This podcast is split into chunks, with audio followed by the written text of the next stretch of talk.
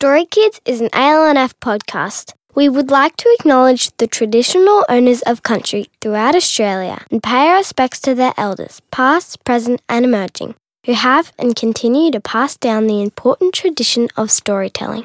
Do you know what time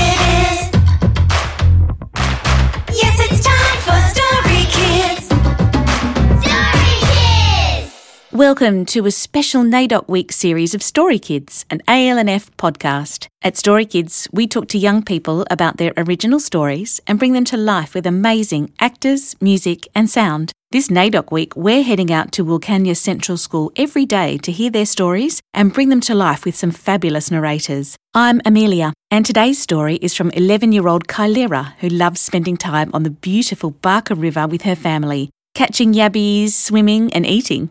Luke Carroll is back with us again to spin this yarn about family togetherness and yummy food. This is Going to the River by Kylera.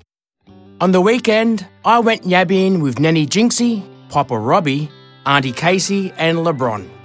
We all piled into a car and drove to Steamers Point. That's where the paddle steamers went a long time ago, and there is a witch's tree. There's a mark on the tree. That's why we call it the witch's tree. It's like a doll, and we think a witch lives in there. Papa Robbie put seven nets into the water two drop nets, and the rest were harbour nets, shaped like Sydney Harbour. Auntie Casey lit a fire and cooked some Johnny cakes and some meat. Nana Jinxie went fishing. LeBron and I went for a swim. In just a couple of minutes, Papa Robbie caught nearly a bucket full of yabbies. I was there to help him. We caught a whole lot of fishes too. We kept the big ones, but we let the little ones go. We put the big fishes in the net so more yabbies would come. After that, we cooked some of the yabbies. First, we made a fire, then you have to put them in the ashes. We sat down and watched the yabbies cook. At first, they wriggled around moving, but then they died. We knocked out some Johnny cakes, and then Auntie Casey cooked them on the grill. We don't like waiting, so LeBron and I walked to the water and went for a swim. As we swam out, the water felt cool, just like the pool. If you stand still, then the shrimps will bite you. So we kept moving. I screamed when I felt a yabby touch my foot. It didn't hurt though because it was a baby yabby, as big as your pinky nail. We felt like a drink and a feed because our stomachs were rumbling and our throats were dry. We swam over to the side of the river and we crawled up the big rocks. We walked over to the fire, we brought chairs from home, the red plastic ones from the front yard, and sat on them while we waited. Everyone was helping, cooking and flipping. When the meat was ready, you could see there was no juice in them. I watched and told them when the juice was gone. Auntie Casey asked us, Do you want a feed?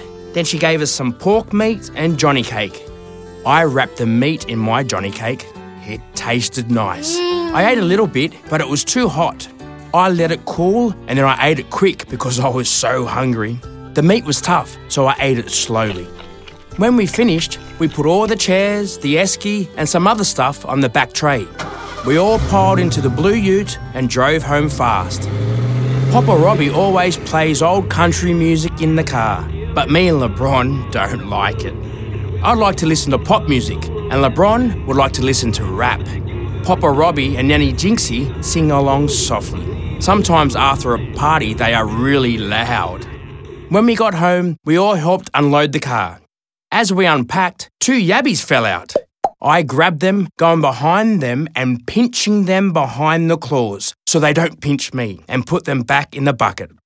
Papa Robbie went inside to boil them up for me and LeBron to eat. He put them in a big pot on the stove. We sat around and talked about Barkindji words we know. Crow is waku. Dirtle is snake. Turtle is pumaluku. We call an echidna porcupine, but the Barkindji word is wantali. Goanna is parna. Kangaroo is dalta. And emu is kalti. My dad pulled up when we were waiting for the yabbies to cool down. We took their head off and then we used a hammer to break the shell and pull out the meat from inside. Then you take out the part from where they poo. I put the meat on the plate and then I put a bit of salt, a bit of pepper, lemon, and vinegar. It tastes lovely and soft. It tastes much nicer than fish. That was the last time LeBron had yabbies before he went away to boarding school. I bet he misses yabbies on our river. Kylira and I had an interesting chat over Zoom in a busy school office. She told me all about how to make Johnny cakes, the importance of culture, and her ambitions to be an artist. Hi, I'm Kylira. I'm 11 years old.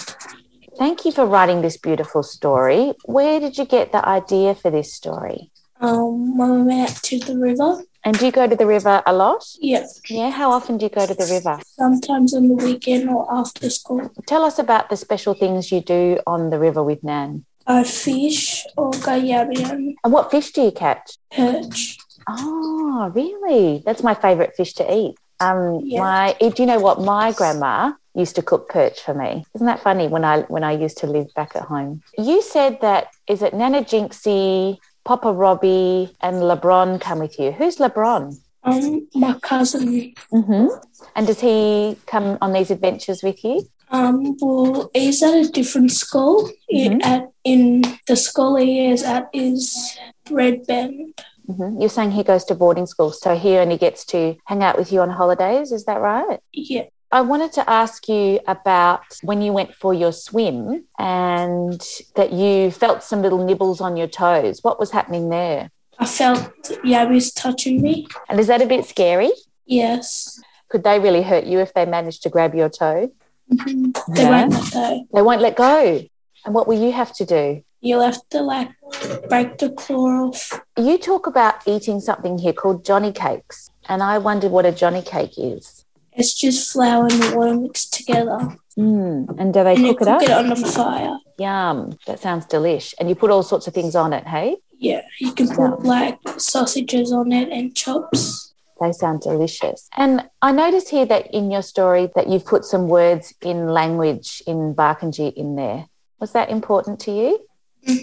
Why is that? Because um, we always learn about Barkindji. Like we always say stuff in Barkindji words With your family or at school too? at school. And do you think that's important?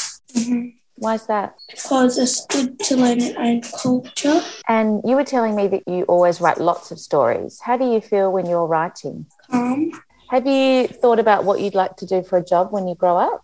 Be an artist.